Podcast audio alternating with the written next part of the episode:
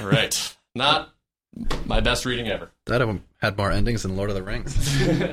Giant robots smashing into other giant robots. Hello, everybody. This is the Giant Robots Smashing into Other Giant Robots podcast. It is Friday, September 21st. I am Ben Orenstein, and I'm here with two lovely guests this time. We have Joe Ferris and Joshua Clayton. How's it going, guys? Good. Great, how are you? I'm awesome. And can I just say that your elocution is excellent? I, that's great to hear. I appreciate that. Uh, this is uh, we're on podcast number like 14 or 15 now, so I've had a lot of practice with that intro. I'm feeling feeling pretty good about it. Nice. Yeah. So we're here today to argue about code and code related products. Hopefully. Yeah. So our first topic is uh, active record callbacks, comma observers, comma etc. So one of the things I'll get this started. So I think you and I were talking about this yesterday, Joe, uh, or a couple of days ago. Um, I find myself frequently regretting using active record callbacks. I find that I after like a callback, like an after save or two, things start to get hairy, and I find myself with a lot of decisions I regret later on. Is that an experience that you have shared? Yes, definitely. I think the uh, the trouble with active record callbacks is that they're so tempting. You frequently do something at the same time that you happen to save a record, and so it's tempting to put that into an after save callback, but it's not really a persistence concern. Those callbacks are best used for things that actually have to do with persisting the record that you're saving. Oh, interesting. So Um, that's where you draw the line then. So you think after save stuff is great if it's persistence related. Right. So, for example, sometimes you might need to update a cache, or maybe you create a dependent record every time you create a parent record. Mm-hmm. I think those situations are, you know, great examples for where you use a callback. But a, a common example that's actually, I think, displayed as a best practice is sending email. Right. A lot of people send their emails in after save callbacks or in a observer. Um, and I, I also frequently end up regretting those decisions. Yeah. So if it's persistence related, it makes sense because that class still basically has one responsibility, which is persisting this data and uh, the accompanying tasks with it. Like Yeah. you're less likely to mingle concerns. Right. So I think from a single responsibility principle, like a class level glance, it makes perfect sense. But also, I think, you know, like after a save as a callback is attaching something to the save method. The save method is for saving. Yeah. It's persistence. So it's not like, you know, deliver this user's email, whatever. Like you're saying save, and then you look in the log and it's like, oh, look at that. Look at all that stuff it did. Yeah. How about you, Josh? I yeah, I basically agree with uh, with everything that, that Joe said. Um, you know, the experiences that, that I have had over the years that I've been using Rails has been if it's doing anything other than persistence persistence related stuff, you know, a lot of times it, it definitely belongs somewhere else. And the Mhm. same with observers. And one thing that, that I wanted to bring up was uh, testing observers. I feel that's it's insanely difficult to do because it's so coupled to the model, and it's just hard to hard to uh, you know dive down into the unit level aspect at that point because everything is so t- tightly coupled with active record and and the observers. Yeah, I think that so you know, if you do have something persistence related, like especially if it's going to be shared between several models, pulling that into an observer makes sense, an active record observer, not just the observer pattern. Um, I wouldn't say that they're insanely difficult to test. I think that it doesn't get any easier to test by pulling it out. You can turn them off. So if you want, you can write unit tests for a model, turn them off, and then turn them back on again.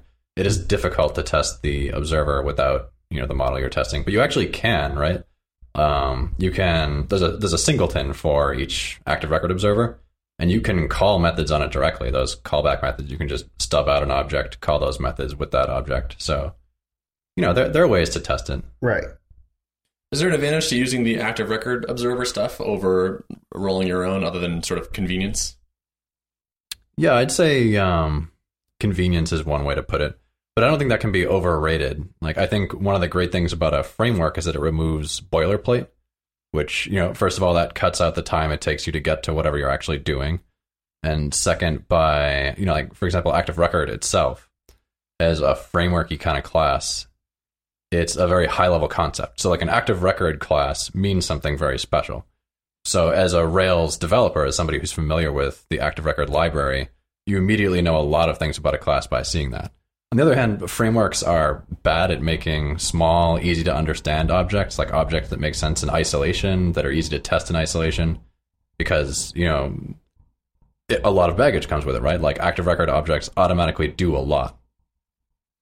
So, Hmm. you know, there are advantages and disadvantages. But I think in terms of an active record observer, if you have an active record class, the amount of boilerplate and the number of decisions um, that you have to make before you get to the point that you actually have an observer is obnoxious. Like, which of the many observer implementations in Ruby will I use, or will I roll my own? Where do I set up the observers? Will I do it globally at startup? Will I do it in the controller? Mm-hmm. Those decisions all are meaningless, but you know, like making decisions is tiring. So- Right.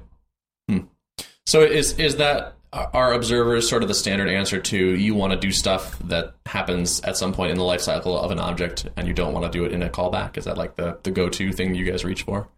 If it's related to persistence, Uh, what if it's not? I mean, cause, cause, can you have the, will the active record observers let you fire arbitrary events, or is it tied purely to the active record like life You, cycle? you can fire any events that you want. Basically, it's a trigger and it. You can pass in an object and bind to that event, and it'll go through and you know you'll have access to it from the observers. okay, so you can do non persistence related type things with the active record observers, Yes. if you like, right? right? Okay. But those are all like state workflow type things. And I think there are situations where, uh, you know, there's this complicated stuff going on, like payment processing is a, a, pro, a common example. Or like in a ticket tracker, you know, there are many different states that a ticket can be in. And so it's useful to fire different things that, you know, transitions from one state to another. Mm. But I think most simple things, like the common case of you're creating a user, you want to send them an email welcoming them, th- there's no real state transition going on. There's one thing that happens. And so going to the trouble of having a callback or even, you know, making your own custom observer state name is is serious overkill for that. It Hmm. has a lot of complexity and, you know, a few different levels of indirection for not much gain. Hmm. So then, do you reach for like something that composes that? So it's something that knows how to put a user through its paces when they change state. Uh, well, I mean, there isn't really a. I, th- I don't think I think of it as a state change. I think of it as an action, right? Like you're adding a user to the system. Okay. And so I guess the question is like, if I don't want to do it in a callback or an observer, where do I send that email? Mm-hmm. Um, and I think the simple example would be to to do it from the controller, right? So you have a cre- create action that saves a user, and then an email needs to be sent, right? You can put it right there. You can move it into a private method uh, that gives it a nice name like save user and deliver invitation. Mm-hmm. Um, controllers are like a little bit harder to test than other classes in general. I find just because you need so much stuff to get at their actions. Uh, so there's that one downside, but it's like it's very quick. It's very simple. It's easy to understand. There's not much indirection that you introduce there. Mm-hmm. Um, So a controller isn't a bad place for that sort of thing to live. no, I don't think so. I think there's a a point at which it becomes messy. Mm-hmm. Um, if you have to do a lot of things, like I said, it's harder to test those things. Or if you have a lot of conditions or other actors involved, it can be annoying to test it there. Um, somewhat related because we're talking about state changes. Um, I feel like Josh, I've heard you saying recently that you're um, you think people sort of overprescribe state machines a bit. Definitely. Yeah. Yeah. I wrote a blog post on it a couple. I guess it was over a month ago now. Okay, what was the gist of that? Basically, that you can usually accomplish exactly what you need to do without introducing a state machine. Hmm. Um, obviously, there are certain cases where state machines are useful, and I'm not saying never use a state machine. I'm just saying a lot of the time you really don't need that much weight. So what? So like, what is the line for you? Like, why? Why would I suddenly like, okay, this does need to be a state machine now versus not? a lot of times people will start using state machines where it's uh, when it's like a boolean you could um, express that information in a boolean like if it's published or not Mm-hmm. you know so you could have a state for unpublished and a state for published but you could also just store it in you know either a boolean or a published at Mm-hmm. timestamp and it if it's nil it's not published if there's a value set it's published Okay, so if I'm working with something that has like five different states, yeah state machine now, or still just like a state column, or I think at that point, if you are introducing events or things that need to happen when you transition between states, that's where you know you start to see a real benefit. Mm-hmm. Right. I think what's useful about a state machine library is that it makes it easy to introduce rules about state. So you can say what states are allowed to transition to what states. You can give names to those transitions and things like that. Even if you have five states, but it's just like pick a state and then based on your state, you'll do something. That what do you get from a state machine there? Mm-hmm. Gotcha. So it's it's if your transitions are sort of complicated or there are rules about them, then it becomes more worth it. Right. But I think the other thing is that frequently people jump to the idea of state before they really need state. Um, so, for example, you could represent um, if you have a, a wizard, right, where you sign up for an account in four steps. Mm-hmm. You could represent that in state, right? You could have five states, the like the newest state, one for each step, and then one for finished. Mm-hmm. But there are other ways you can represent that without involving a state or a state machine. Okay. And so, for example, in that specific case, it's not really useful to have states so much as they're just like steps, right? Like the names aren't important. Mm. And so you could just give it a number and increment it. And then you don't need to have rules about like you go from new user to user with name. Then you go from user with name to user with address or Mm. anything like that. You can just do steps. And then the rules are sort of inherent in the fact that you're doing arithmetic. Right. Interesting. Um, so looping back just for a second to where we're talking about callbacks and things like that. So Joe, you were saying that you think it's a decent place for the controller to have if you have you know simple things like sending an email after you create a user, for example. Um, when that gets more complicated, as it tends to do, like you want to send an email and do something on a remote service and invalidate some caches and things like that. Like what what are your options at that point so your controller doesn't get full of sort of callback soup or responsibility soup? Mm-hmm. Yeah, at that point, I would extract a method object. Okay. And so a class whose only responsibility is to perform one action. Mm. And that's like the action that happens after a user, whatever. Right. So you can make like a user saver or like a sign up class, for example. Mm. Gotcha. Josh and I went, uh, we're using a lot of these, I think, on Level Up. We sort of found a, a number of processes that, like, were, for instance, were just sort of bundled into uh, like one of their the objects that are sort of godlike, which was order. Mhm. And there were things like, oh, when an order completes, a bunch of stuff happens. And this was all just methods on order that called each other. And we pulled that out into like an order completer Yep. and a claim redeemer and things like this. All these sort of method object things that just have like one go methods like, okay, here's the order, do a bunch of stuff to it, but you know all the things that are the steps of order completion. Exactly. hmm The other thing you can do, short of doing a a method object, if it's not actually that complicated, but you know, like let's say for example that um, this email you're sending or whatever else you're doing requires a lot of state from the user. So that means that if you do it in the controller, you're going to keep doing user.name, user.email, user. dot you know invitee or whatever. Mm-hmm. So you have some feature envy going on there. The simplest thing to do would be just move a method there, right? So you make a new uh, method on user that's like deliver welcome, and that just moves it in there. So instead of doing user dot, it's just name, email, invitee. Gotcha. So you get rid of the feature envy, but you don't have to start like adding new classes, adding other levels of indirection. Can you just clarify what feature envy is, real quick? Sure. So feature envy is in, is when one class um, is referring frequently to the state of another class. So in that example, um, you know, the controller is trying to get a bunch of stuff from user only so that it can give it to this email, right? Like name, email, all that kind Mhm. of stuff. It would be better to have that method on user where the state is part of the the object you're talking about. Hmm. So it seems like uh, method objects are almost at odds, or would tend to show feature envy, right? Because like, so like, I'm writing an order completer, which takes an order and does a bunch of stuff to that order. Is that still feature envy? Because it's it's, it's concerned with the state of that outside object. It doesn't have to be. So like feature envy is um, usually called out when it's using the same object a lot. Mm-hmm. So, for example, if you have during an order completion process like four collaborators or four steps involved, it can be useful to pull that onto a method object that just does one thing with each of the collaborators. Um, and then if you have more than one step on any one collaborator, you can move a method there to get rid of the feature envy. Hmm. I think there are situations where, um, so feature envy is a smell, right? Which Right. means there could be a problem. Doesn't mean you should always fix it. Mm-hmm.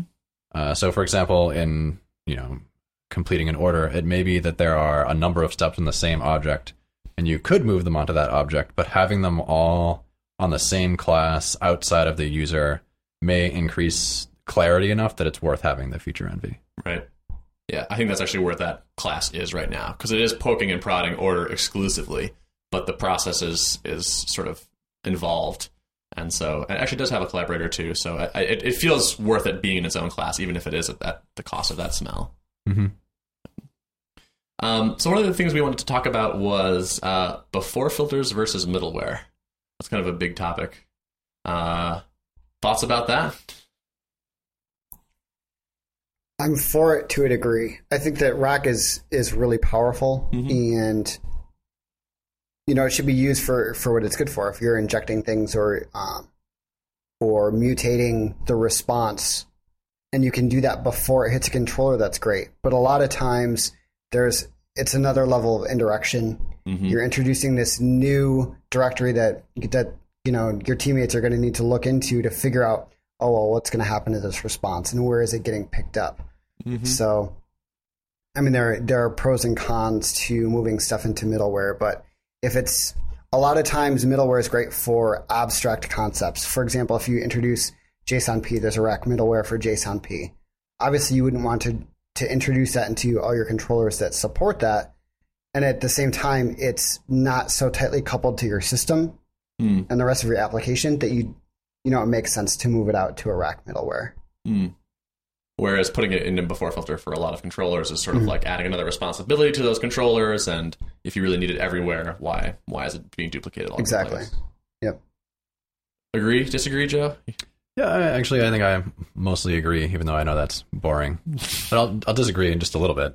Okay. So I think that um, I think it's not so much the complexity of what you're doing that makes it useful to extract. I think it's um, it depends on whether or not it crosses the layers, whether or not you want to have it in middleware or as a before filter.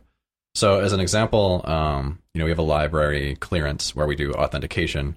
Having before filters and controller methods there is necessary because the controller needs to know about the current user. And you know, some of that can be handled in middleware and some of it is, but knowing who the current user is, there needs to be a method on the controller because otherwise you have to constantly dig into the rack request everywhere where you care about the current user. Whereas things like, um, for example, rack cache doesn't cross the layers at all, right? A request goes into rack cache and then it either goes straight out to the application or rack cache deals with it. There's no uh, back and forth communication between the controllers and rack cache. And so that's an excellent candidate for middleware. I, I do think that when possible, it's best to to limit that communication between the layers. Like if you can make something its own isolated layer, that's just easier to deal with and understand. And I think that when something can be middleware and it doesn't need to communicate, it's also much easier to to test and compose. So like one of the things that I've always hated about before filters is that they're so hard to test. If you try and add a before filter that's like um, one thing I had to deal with recently was I needed to create an analytics identity that was unique for every guest or use the one from the current user. And that's kind of an obnoxious thing to build, right? Uh, and I wanted to do it in middleware so it'd be much easier to test. If I tested it in the application, I had to either pick a real endpoint that could use this thing and then do a lot of weird mocking or like black box testing, or I could try and make a fake controller that descended from application controller and test it through that. And I mean, I've tried both of those things and they're both extremely unpleasant. Hmm. Whereas if you have middleware, you can just you know build a stub or a lambda for the actual endpoint application because the rack API is so simple, and then the middleware can handle all the annoying bits of like figuring out the identity. In this specific example, I I wasn't able to do this because there needed to be communication between layers. It needed to generate a unique identity based on cookies and things like that. But if there was a signed in user, it needed to reuse the identity from that user. And as things were written at the time, there was no way from the rack level to figure out who the current user was without duplicating all of the existing authentication logic. So you mentioned rack cache. Is that something that Rails adds into the middleware stack automatically? Um, I think it's a separate library, actually. Okay. Because I'm just looking at it right now. It says it's a drop-in component to enable HTTP caching for rack-based applications. Mhm. Uh, is, does Rails have that on automatically or by default? No, so Rails um, makes it easy to set headers that can be used for the caching layer. Mm. So Rails has a bunch of helpers and controllers like stale and etag and I forget what else. But it lets you set things like when does this expire? How long should you keep it? When was it modified? What is the unique etag for this request? Mm. And then any caching layer can use those headers and the request from the browser to figure out whether or not the resource is up to date or you need to fetch it again. Gotcha. And Rack Cache is a really lightweight in process in memory caching layer that works with those headers. Interesting. So, what's new in Factory Girl these days, Josh? It's kind of hit a stable point, right? Yeah, we released uh, 4.0 during Cape Cod. Uh, I just got 4.1 this past week because I was running into issues where I wanted to assign a single block to multiple callbacks. For example, if I have uh, after create and an after stub callback, and I wanted to reuse that same block, I would be able to. Because right now, between all of the strategies, the build strategies, build, create, build stubbed, and attributes for, there's no shared callbacks. So I wanted to make sure that I could use build stubbed, which I absolutely love, and make sure that it still worked with build and create. For people that don't know, what does build stub do? So what build stub does is it will go through, it'll instantiate your active record object. It'll assign all the attributes.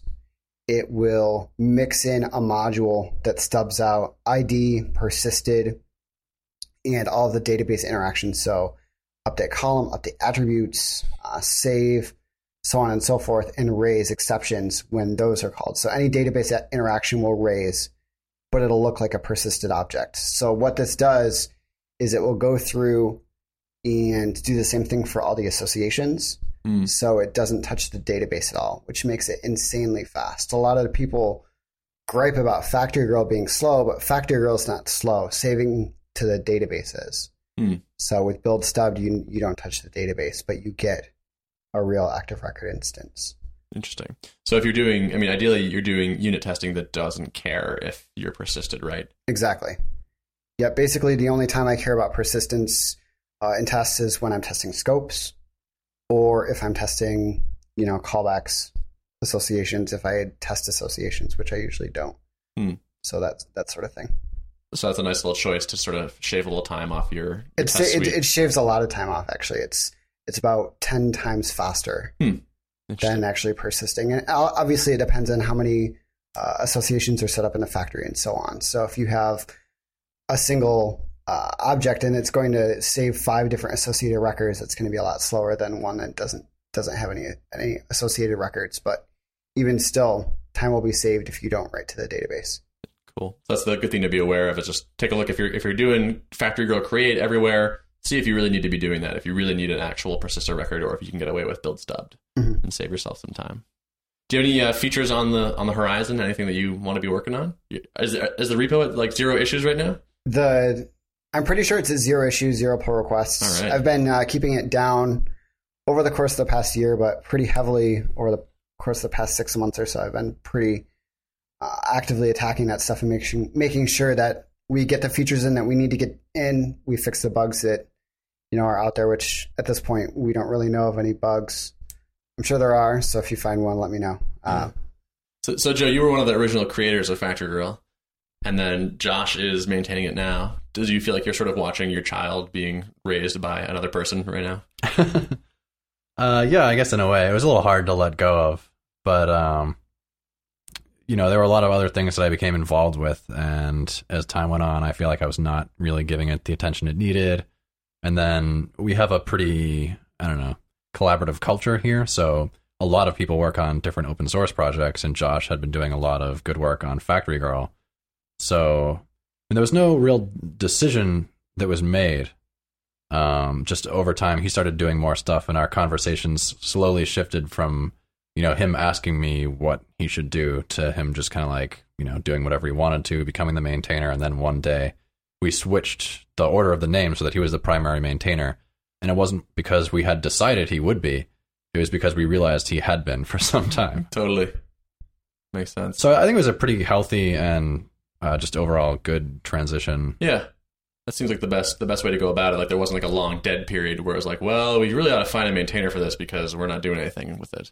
Yeah, I mean, there was a decent period where I wasn't doing anything with it, and Josh had not really Okay. picked up on it yet. So there was kind of a lull. Mhm. But there was never any point where it was like, oh man, who wants to take this over? Please, Josh, do it. It was just, you know, Josh started fixing some things that bugged him, and over time he got more involved just from getting in the code base and dealing with the other stuff that now bugged him that it wouldn't have bugged him before. Right. Mm-hmm. then he became the maintainer. That's kind of one of the nice things about our investment time is like there's a lot of flexibility there. It's like if you're into Factory Girl, then just start working on it, and there you go. And turns out you mm-hmm. ended up as as the man. Yep. You still enjoying working on it? Still fascinating? I am. It's it's weird though. The past basically month and a half, I really haven't had any time to work on it because, you know, it's a summer, so there's vacation, Labor Day, and and so on and so forth. Mhm. Um, we have some stuff on the horizon, nothing set in stone yet, and once we do come up with some ideas, you know, we'll go we'll go forward and implement those features. But for the time, we've we've just paused, and I think that's totally healthy and natural. You Yeah. know, we're not going to add features just to add features. We're not going to refactor just to refactor because at that point, it's you know, I think it'd just be a waste of time. We're Yeah. going to let you know us and our experiences with the gem and other people and their experiences with the gem help drive you know the next set of features. But if there's no bugs and everything's to be everything seems to be working well, we're gonna we're gonna let it sit and let the let the issues come to us. Makes sense. Yeah, and I think in the past uh, maybe six months to a year, we've added a lot of features that we haven't really gotten to use that much yet. You know, we created them because of some problem, but we didn't refactor all the existing applications because it would have meant, you know, basically rewriting the test to use these new features. I think one of the coolest things that um, that has come out in Factory Girl in the last year is that it's really easy to use now with non-active record objects. So you can test pretty much any class uh, no matter what the API is. You know, by default, it works with the active record interface, which is you know you instantiate it with no arguments, you assign all the attributes one by one, and then call save. But you can completely override that behavior now. And you know, after making it so you could override the behavior, we made it slowly easier to override pieces of it and to you know do do those kind of things. So I think it's at a point now where it would be useful for testing open source libraries, for testing the plain old Ruby objects and Rails applications, and so I'm excited to start doing that. Yeah. Have we seen anybody doing that? Other than the blog post you wrote about URLs Um, in the wild? I haven't seen anybody else in a while do it. I, you know, I'm a huge proponent of using Factory Girl for things that aren't active record related. Yeah. Just because it is so flexible and you can do basically whatever you want. You could use Factory Girl to build, you know, basically stubs using OpenStruct, right?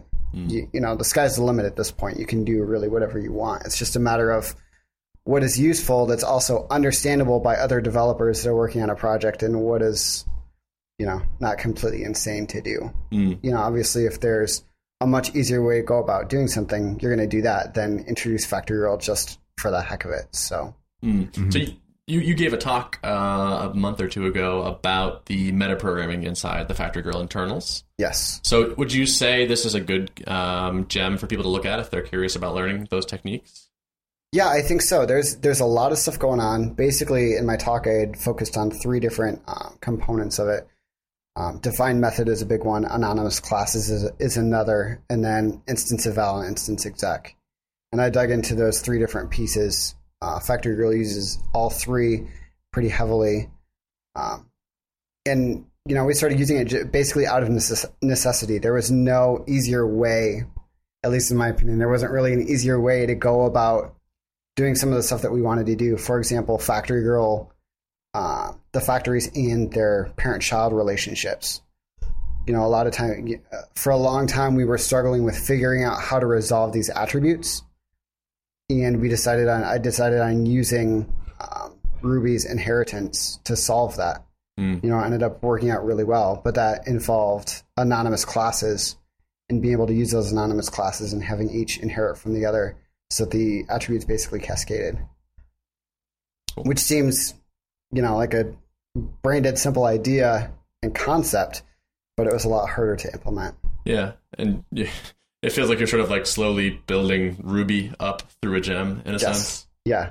Yeah, like re-implemented Mhm. class making. Yes, and inheritance and all that stuff. So that's that's one of the pieces where we, we were able to actually move out and use Ruby. Lean on the language more. Yeah. Cool. I think that wraps uh, things up pretty much. So, uh, Josh and Joe, thanks very much for coming by and talking. Yeah, thanks for having Thanks, us. man. Absolutely. Often on the podcast, we'll take some time to answer your questions. If you have something you'd like us to tackle on the air, you can email your question to info at thoughtbot.com or tweet to us at, at thoughtbot. So we have uh, two events that we want to mention before we go. Uh, I'm actually going to be giving a talk uh, October 8th through October 10th is Aloha Ruby, uh, where I'm giving a talk called Giving Great Technical Talks. It's going to be super meta. And then on October 9th, Mike Burns will be giving a talk called Scala on Android at the Stockholm Google Technology User Group. Today's podcast was recorded by Shana Quintal, edited by Edward Lovell, and produced by Chad Pytel. Thanks for listening.